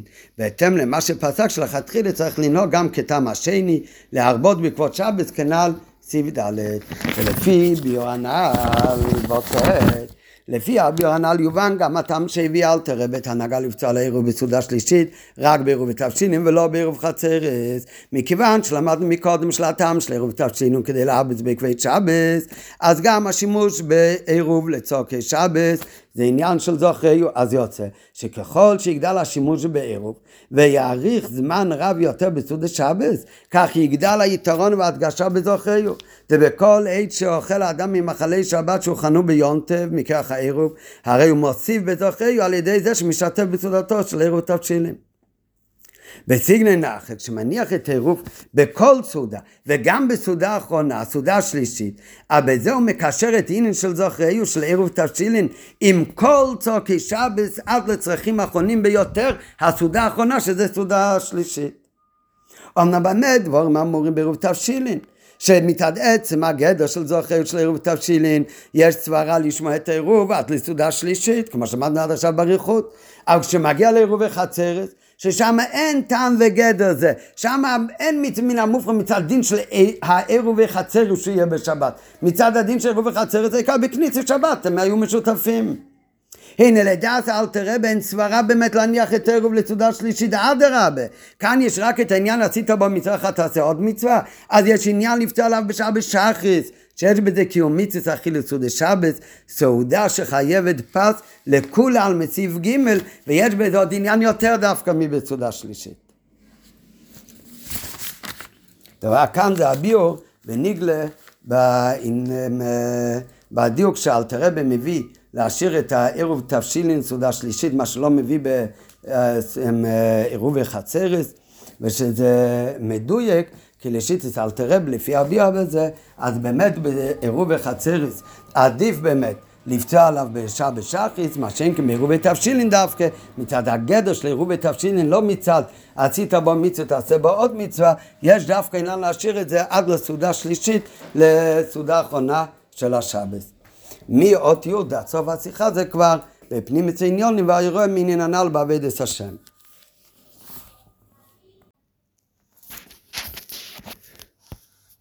עכשיו נמשיך בשיחה באות י' שכאן מתחיל להביע בפנים את העניין, הרואה מן הנ"ל בעבודת השם. ועל זה הוא מקדים מה בכלל ההבדל בין שבס ליונטב, מוסבר בחסידס מביא מהזייר, שכתוב בזייר ששבס נקרא קדש ויונטב נקרא מקרואי קדש. מה ההבדל בין קדש למקרואי קדש? לפי שביונטב רק קוראים ומזמינים מבחינת הקדש. היינו, שהיום מצד עצמו הוא לא קדש, זה לא כמו שבס שהוא מקדשה וקיימים מצד עצמו הקדושה. כל יום שביעי הוא שבת, אז זה יום קדוש. לעומת זאת יונטב, הוא הרי יכול לצאת גם באמצע השבוע, זה יום מצד עצמו יום חול, רק מצד היונטב יום הופך להיות קדש. זאת אומרת שבת זה קדש מצד עצמי, ויונטב, היינו, אומר בצורה שמזמינים את הקדש אל המקום של זמן חיל, שהזמן מצד עצמי זה זמן של חיל, וגם את זה מזמינים לשם את הקדושה. מה שאין כן שבת זה קדש מצד עצמו. כלומר, הזמן של יונטב מצד עצמי, מצד עצמי הזמן שחל יונטב, זה קשור לעניין החיל. ומהי האבדה של היהודי? שמיידי הוויה שתקראו איסום, כתוב איסום בפסוק בלי ו', שמזה לומדים אתם. ישראל דווקא הם הופכים את היום שמצד עצמם יאכל גם כן לקדש. וזה הכוונה, הזמנה של בחינס קדש אליו. שמצד עצמו גם אכילה יכולה להיות אכילה שהיא לא קדושה. כתוב בחסידת שיש כמה דרגות באכילה והדרגה הגבוהה באכילה זה צדיק איך לסבע נפשי, לא כמו בטן ראשון יחסר. אז כאן האביידה של היהודי צריך להיות צדיק איך לסבע נפשי. ולכן יום השבת שמקדשה וקיימים מצד עצמו כולי קדש, אז אין בו פסולת כלל. מה שאין כן ביונטב, אם חסר בעבודתו של אדם, אפילו של היוחיד, אף על פי שתקראו אתם, אפילו שבני ישראל הפכו את היום לקדש. מי זה אתם? זה על ידי הבייסין, הרי למה באמת הקדוש של יונטב תלוי בבני ישראל? מכיוון שבני ישראל, היונטב בשונה משבת, הרי תלוי לפי התאריך. ולכן זה יכול לצאת בכל יום בשבוע, תלוי מתי ראש חידש. ומי קובע מתי זה ראש חידש? אז בשונה משבת, שזה יום שביעי, זה מצד בריא ישראל, מה זה יום השביעי מקדשה וקיימה, אז לעומת זאת יונטב זה הולך לפי התאריך בחודש, תלוי מתי קבעו ראש חודש. והראש חודש נקבע על ידי שבייסים מקדש את החודש, קובע את ראש חודש. אז זה הכוונה שתקראו אתם על ידי בני ישראל נעשה היום הזה לקדש. אז אפילו כשהיה תיקרו אתם באופן כללי, היום הזה הפך לקדש, על ידי שבייסין קבע את הראש חודש וכתוצאה מזה. היום אה, טס ווב בניסן למשל הופך להיות קדש בקדושת חג הפסח וזה נזכאים בשלימוס. אבל מכיוון שהזמן מצד עצמי הוא יכול להיות זמן של חיל, מצד עצמי הרי זמן של חיל, אלא זה נעשה על ידי הקריאה לקדש, אז אצל היוחיד, אם הוא לא עובד כראוי ביום הזה, לולי עבודה שלו, יכול להיות עדיין עניין של פרש חגיכם, יכול להיות עניין של פסולת. והכתוב על זה פרש חגיכם קום, אבל לא פרש שבתכם. עניין של פסולת יש רק ביונטב, בשבס לא שייך עניין של פסולת. היינו, זה לא כמו בשבס. בשבס האביידה היא ביום אשר מצד עצמי לכפרש. בשבס הרי מצד עצמו, היום הזה מצד עצמו קדש, זה יום שאין בו בכלל פסולת. וממילא בשבת לא צריך להיות אביידה להפוך את האכילה לצדיק איך לצבע נפשי. בשבת ממילא האכילה היא רק יכולה להיות באופן של צדיק איך לצבע נפשי, ואכילה עצמי מצווה וכולי וכולי. כי כתוב שבשבת עצמו זה יום כזה שהוא מצד עצמו קדוש, ולכן לא יכול להיות מצד, מצד או איני, לא יכול להיות בכלל עניין של פסולת בשבת.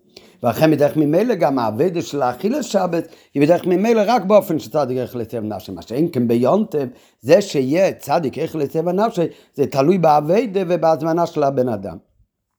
וזה על דרך החילוק שבין אופן של תיקון הרע. שאלתרב מביא בתניא שיש מדענים מדברים חריפים או חמוצים רק שמטובלים מתוקנים לבין האופן לא של תיקון הרע אלא שאין בכלל רע מקור על דרך מעדנים ממאכלים ערבים ומתוקים. מביא אל תראה בביתנו בפרק ח"ז, שיש שתי אופנים בעבד את השם. שאו שיכול להיות באופן כזה שבכלל אין לו בכלל רע ואין לו התמודדות. ויכול להיות שבן אדם, כך רוצה הקדוש ברוך הוא, יהיה לו כל זמן התמודדות עם הרע, ועם זה הוא יתגבר ויעבוד את השם. הבן אדם יכול לחשוב, למה עשה הקדוש ברוך הוא ככה? אז הוא מביא שמה, על הפסוק, תעשה לי מטעמים, אז הוא מביא מה זה מטעמים של רבים. מביא מהזה שזהו, מהקדוש ברוך הוא לכנסת ישראל, שהקדוש ברוך הוא רוצה מטעמים שתי סוגי אביידה. ומה זה המטעמים, שתי סוגי uh, מטעמים? כמו במאכל גשמי. יכול להיות מאכל גשמי שהוא מאכל מתוק מקורא, עושים דברים מתוקים. ואפשר גם כן להכין מאכלים מדברים חריפים ודברים חמוצים, אבל כשמטבלים אותם נכון ומכינים ומבשלים אותם בצורה נכונה, אז גם הם הופכים להיות דברים ערבים לאכילה. וזה ההבדל בין האבי רק עם הטוב, זה כמו המדענים, כמו המאכלים שהם לכתחילה מתוקים, לבין האבי שיש כאן עדיין רע, אבל עם הרע הוא מתמודד בצורה כזאת שגם את זה הוא מנצל לעבד את השם. ואז גם זה יכול להפוך למטעמים.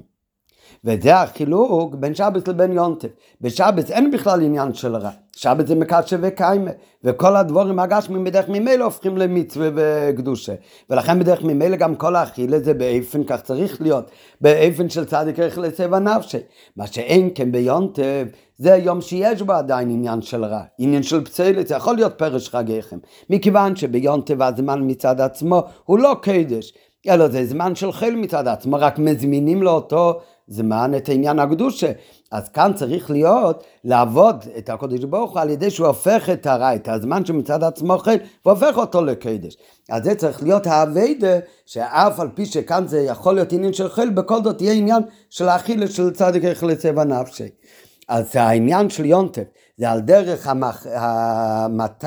שמכינים מדברים חריפים, רק מטבלים אותם היטב עד שהם הופכים להיות גם כן טוב למאכל, לעומת שבס, ששבס זה מטעמים שהם לכתחילה עניינים מתוקים. וזה החילוק בפנימיס העניונים. הרי התחיל באותיות שרוצים להסביר כאן את ההוראה מעניין הנעל בעבודת השם. אז הוא אומר, זה החילוק בפנימיס העניונים בין שתי הטעמים לעירוב תבשילים. לפי הטעם של עירוב תבשילים זה להרבץ בכבד יונטב. אז הרי תוכן התקנה היא שלילה, ולפי טעם להרבץ בכבד שבס, תוכן התקנה חיוב, כמו שהסברנו בסעיפי ברוכו. מה זאת אומרת? אמרנו הרי מקודם, שאם התקנה היא מצד שבס ברר לימון יוף, אז עניין חיובי שיהיה משהו יותר בשבס. אם העניין זה מצד יונטב, שילמדו קל וחומר, שאם אסור לעשות, לא, להכין מיונטב לשבס, קל וחומר שאסור לבשל מיונטב לחיל. אז כאן העיקר זה העניין השלילי, שאל תבשל מיונטב. אלא אם כן עשית עירוב תבשילין, אבל העניין כאן זה להיזהר שלא לבשל מיונטב. אז לפי זה זה מובן, מכיוון אם, אז אם זה קשור לשבת, אמרנו זה עניין חיובי. אם זה קשור לכבד יונטב, זה עניין שלילי. כי אם זה קשור לעניין שבת, הרי בשבת אין עניין של פצלס בכלל. זה שבת מקדשה וקם, יש רק קדושה. אז שם זה עניין חיובי. מה שאין כן אם זה קשור מצד כובד וזירוס ליונטב, מכיוון שביונטב מצד עצמי הזמן זה עניין, אה, זה, זה זמן של חיל, אז לכן אם זה קשור ליונטב, עדיין צריך להיות בזה, אם זה עניין שלילה, צריך זהירות, שלא יהיה מזה עניין לא טוב. מאחר שבאביידא דיונטב יש לברגו לתקן את עניוני הזמן של חיל, על כן גם התקונה להרבה זה בכבדי דיונטב היא בדוגמה לזה, זה בשביל למנוע עניין של חיל, למנוע עניין שלילי, שלא לבשל בלי הערב מיונטב לשבס, כדי שלא יהיה עניין שלילי, שלא יבשל מיונטב לחיל. זאת אומרת, אם מדברים על יונטב צריך עדיין להיזהר מעניין שלילי. מה שאין כן לפי הטעם להרבס בכבד שבס, ששבס מצד עצמו מקדשה וקיימו, זה למעלה מעניין של חיל. ומצד עצמו, בשבץ אין בה מה לשלול, לא צריך בכלל לשלול משהו לא טוב, כי אין פרש שבתכם לא נאמר, אלא אם כן, האדם מכניסו רחמון ליצלן על ידי מעשה שלו, של חילול, חילול גם מלשון חיל, שחילול שבת, אז כמובן בן אדם יכול להכניס עניין גם שלילי לתוך השבת, אבל מצד עצמי לא יכול להיות עניין שלילי בשבת. זה רק על ידי שבן אדם רחמון ליצלן, הוא יחלל, הוא יכניס חיל בשבת. אז זה הפוך ביונטב מצד עצמי חיל, רק היהודי צריך לקדש את זה. אז כאן בשער שמצד עצמי זה רק עניין של קדושה, הרי עניין התקונה זה רק להי ציפר לפעול עניין חיובי. לפי ההסבר הזה עכשיו בפנים עניונים, גם אפשר להבין שהזכרנו מקודם כבר בשיחה, עכשיו בגמור מובא קודם הטעם של שייך מונה יופי לשבס. אחר כך מביא את הקל וחמר שאם אה, הוא צריך התר לבשל מיונטב לשבת, כל שכן שלא יבשל מיונטב לחיל. לעומת זאת, כשאלתרבה בשכונוך מביא את שתי טעמים לעירוב תבשילים, אז שם אלתרבה מהפך את הסדר מהגמורה, ואלתרבה מביא קודם את הטעם שמצד כבד יונטב, ורק באופ... בטעם השני הוא מביא את הטעם של שבס, של כובד שבס. אז לפי העניין בפנים עניונים זה גם מובן. כי כשהולכים לפי הסדר אביידה, צריך הרי קודם להיות אביידה של סור מרע, מזהירו שלא יהיה עניין שלילי, ורק אחר כך עניין של עשה היטב. אז עכשיו באות י"א ממשיך שעל פי זה יש לבר, על פי פנים עניונים, גם הטעם שמביא אל תראה את שתי הטעמים בסדר הפוך מהסדר בגמורה. תחילה הטעם להר בזה בכבד יונטה, ורק אחר כך להר בזה בכבד שבס. התחולת אביידה, הטעם הראשון צריך להיות אביידה של סור מרע. כולל הזמן של יונטב מיכאל, להבא זה בכבד יונטב. ורק אחרי זה אפשר לבוא אל אופן אבי דנאי ליסר, הטעם השני זה בכבד שבת עשה טוב כנ"ל. וזה גם ההסבר לחילוק בין הטיימים. שאומנם לכתחילה אמרו צריך לנהוג לפי טעם הבייס, טעם הבייס בשכונו אלתר רבה זה מצד כבד שבס, ומכיוון שלכתחילה זה מצד כבד שבס אז למדנו אז לא, לא לשים את העירוב תבשילין כמה ימים לפני יונטב, אלא צריך לעשות את זה בערב יונטב, משהו יותר צמוד. אבל ביחד עם זה, אומרת רבי שזה לא מעכב, אם הוא שם את עירוב תבשילין שלוש ימים קודם, אז זה גם מספיק, כי זה לא יועיל לטעם הבית. זאת אומרת, העיקר זה באמת, הוא מביא, צריך להחמיר גם לפי טעם הבית, אבל זה לא לעיכובה. כפי שלפי טעם א', כנ"ל סעיף ד'.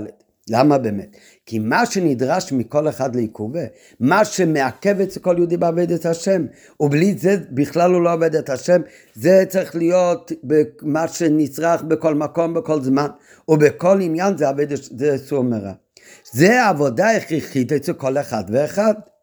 דרך אגב, לא כתוב כאן, אבל בפשטות, האסור מרע זה כולל גם לקיים את כל המצוות שבן אדם מחויב לעשות. כי ברגע שלא זה מה שהוא מחויב לעשות, אז זה גם עניין רע.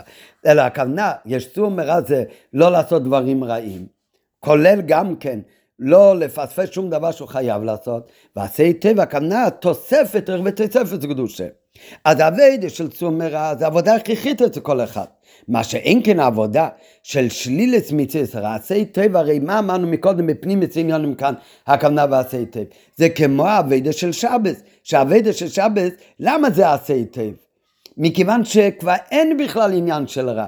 פרש שבת לא נאמר, אין כאן עניין של חולין בכלל. שבס הוא מקדשה וקיימה.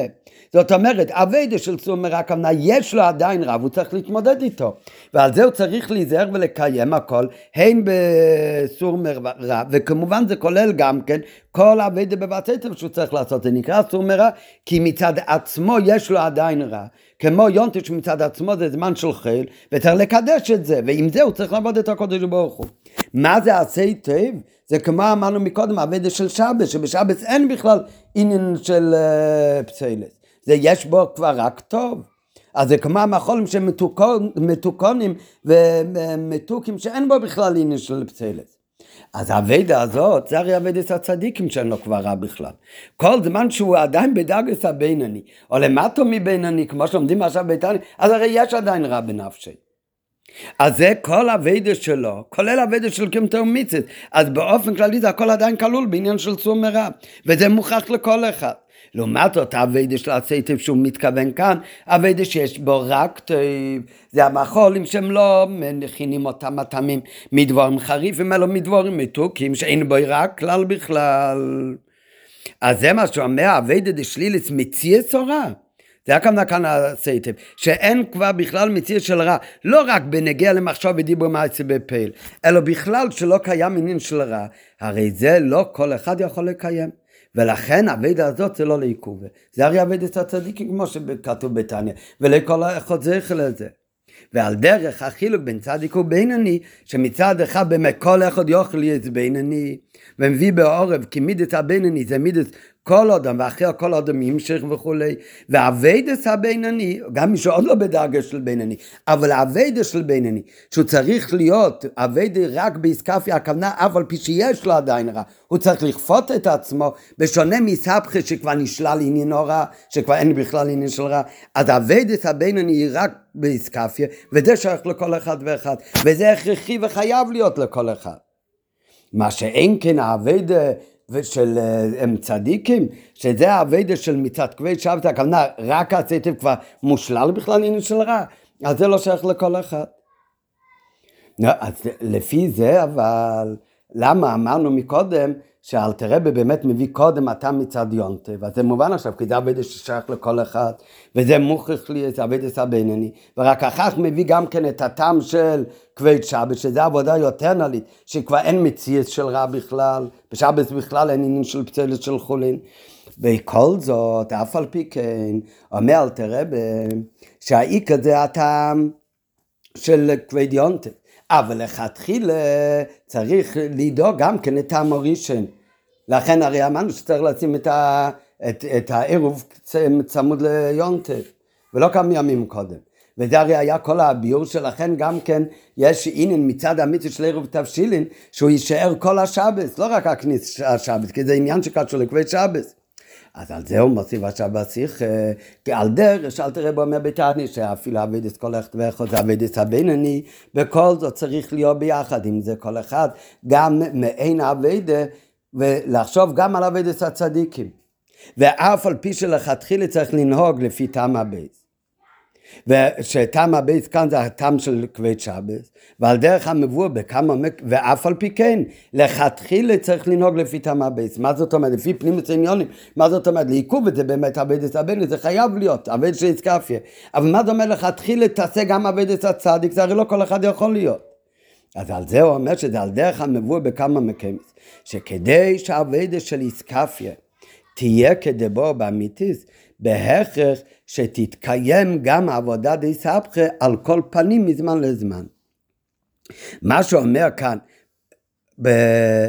גם אביידה די סבכה על כל פנים מזמן לזמן, זה לא הכוונה שהוא מגיע לדרגה של איסבכה כפשוטי שכבר אין לו רע בנפש הבאמיס בכלל, כמו צדיק שליבי יכול לו לבקיר בי, כי זה הרי לא יכול להיות עוד לפני שהוא אפילו מגיע למדרגה של בינוני. וכאן הרי אומרים לכתחילה צריך להיזהר לנהוג לפי טעם הבייס. זאת אומרת שלכתחילה צריך להיות גם אביידה של איסבכה. אז הוא אומר שצריך להיות אביידה של איסבכה על כל פונים מזמן לזמן, הכוונה, התוכן של אביידה, התוכן של אביידה של איסבכה. באיסקפיה מה שמרגיש זה התעסקות עם הרע.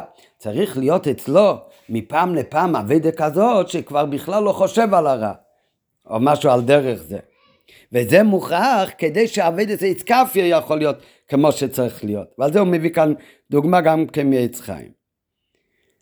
ועל דרך המבוא בקונטרס עץ חיים, שלגבי העניין דייחוד אלוהי וייחוד את התואר, שהאבדי מצד ייחוד אלוהי, זה ב- לפי מה שדיברנו מקודם, זה כמו העניין של איסבכה.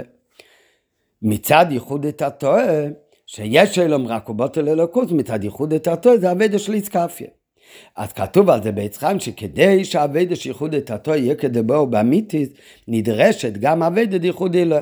אפילו אצל אלו, שהאביידה שייחוד אלוה לא תיתכן אצלהם באמיתיוס ובאופן תמידי, אבל צריך להיות התנועה והתוכן של האביידה שייחוד אלוה, משהו מזה צריך גם להיות אצל מי שהאביידה עושה זה רק בייחוד התתא.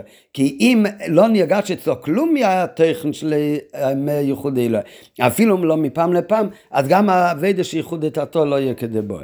אז על דרך זה מה שאמרנו גם כאן, שאף על פי שהוא לא באביידה של יספרו, לא באביידה של שבס, אלא באביידה של כבד יונטב, הוא עדיין באביידה של סומרה, אבל בכל זאת לכתחילה יקפיד גם על טעם הבית שזה כבי שבס, הכוונה כדי שהאביידס האיסקפיה שלו, להפוך את ה...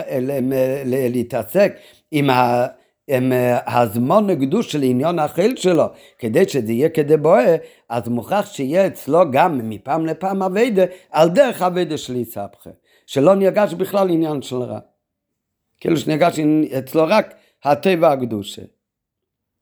ולכל זאת נוסף עוד עניין, שלא זו בלבד שיש לי נגד לכתחילה לפי טעם הבייס, אלא צריך על כל פנים בבחינת ויש נהגים. אבל זה מין קשובה בשולחן אורוך להשתמש בערב תבשינין בצוד השלישית שבזה יש שתי קצוות. אמרנו מקודם, עד עכשיו דיברנו על העניין של קדוש, של שהערב תבשינין קשור לשבס. הם, uh, צריך לנהוג את המבע, זה מובא בשולחן אורוך, שישים אותו רק צמוד בערב יונטב. אחר כך מביא יש הרי עוד עניין, זה מה שהיה כל האביר של הרבי בשיחה, שאם זה כבית שבס, אז ישאיר את העירוב תבשילין לא לסעודה הראשונה או סעודה שחיס, אלא עד סעודה שלישית. שגם בזה ישנם שני קצוות. את העירוב מצד אחד יש להכין בערב יונטב. מה זה בפנים עניון שמכינים את העירוב בערב יונטב? שהוא רק מתחיל את האביידה, והוא עוד לפני האביידה של יונטב אפילו. הרי האביידה של שבס, אין שם בכלל פסולת, זה רק מקדושה. זה מאכלים אה, מתוקים. האביידה של יונטב זה איפה שיכול להיות עניין של חיל, וגם בזה מכניסים את הקדושה. את ערב תש"לים מניחים לא ביונטב אלא בערב יונטב. זאת אומרת מדברים כאן שהוא ממש ממש בתחילת האביידה. הוא עוד עומד לפני האביידה של יונטב. ביחד עם זה יש ביד של כל אחד מישראל את הכיח כבר בתחילת ובעצח של האביידה שהוא עכשיו הולך לעשות עירוב תבשילין להתכונן לא רק לדג שבת בכלל אלא אפילו לסעודה שלישית שהיא כידוע הדג הכי עליינה בשבת. זאת אומרת הוא מחזיק אצלו בערב יונטב את העירוב ביד שזה אומר שהוא עדיין עכשיו עוד לפני אביידה אפילו של אביידה של סור מרע של יונטב אבל מה הוא מחזיק את העירוב? את העירוב הזה הוא הולך להחזיק ויישאר אצלו עד סוד השלישי של שבס. זאת אומרת, מה הוא מחזיק עכשיו ביד? את הפת של הלחם שאיתו הולך לעשות סוד השלישיס. זאת אומרת, אף על פי שהוא עומד עכשיו בתחילת אבי דממש, ביחד עם זה, על מה הוא כבר חושב, ועם מה הוא עכשיו עסוק? לעשות מעשה בקשר לשבס, ומתי בשבס? סעודה שלישית בשבס. הרי יש את האבידה של יונטב, יותר על איזה עניין של שבס, כמו שלמדנו. בשבס גוף הרי יש כמה דרגס, יש מיילה שבת ויום שבת, ליל שבת, זה דרגה אחת, שבת ביום זה דרגה יותר נלית, וכתוב שמתי מאיר הדרגה הכי נלית בשבס, אז זה בזמן סעודה שלישית, שנקרא רייבין דכל רייבין. אז זה אומרים יהודי שגם כשהוא עומד ממש בתחילת אביידה, בערב יונטב, אז כבר הוא מחזיק את העירוב שעל מה הוא חושב עכשיו ומה הוא אוחז עכשיו. עכשיו הוא כבר אוחז דבר שתעשה כדבו עד, הם, על ידי זה שחושב ועושה מעשה בקשר לשבס. ומתי לשבס? עד סעודה שלישית, הרי זה דבר שיפעל אצלו, שהעבודה בו אוחז הוא אתה, מה, מה נותן לו את הכוח? שהאביידה שהוא אוחז עכשיו, זה תחיל את האביידה, תעשה כדבר באמיתיוס. מה נותן לו את הכוח שזה יהיה כמו שצריך להיות? זה שכבר מעכשיו הוא חושב על התכלית ועל שיא הדרגה הכי גבוהה בעבודה, שזה מרומז בסעודה שלישית. ואחר כך תביא אותו לידי עבודה נעלית יותר, וזה באמת יביא אותו מדרגה של עבודה עם יום טוב לדרגה של עבודה של שבת, עד שהוא באמת יגיע לדרגה הכי נעלית, שזה רעווא דרעווין סעודה שלישית של שבת.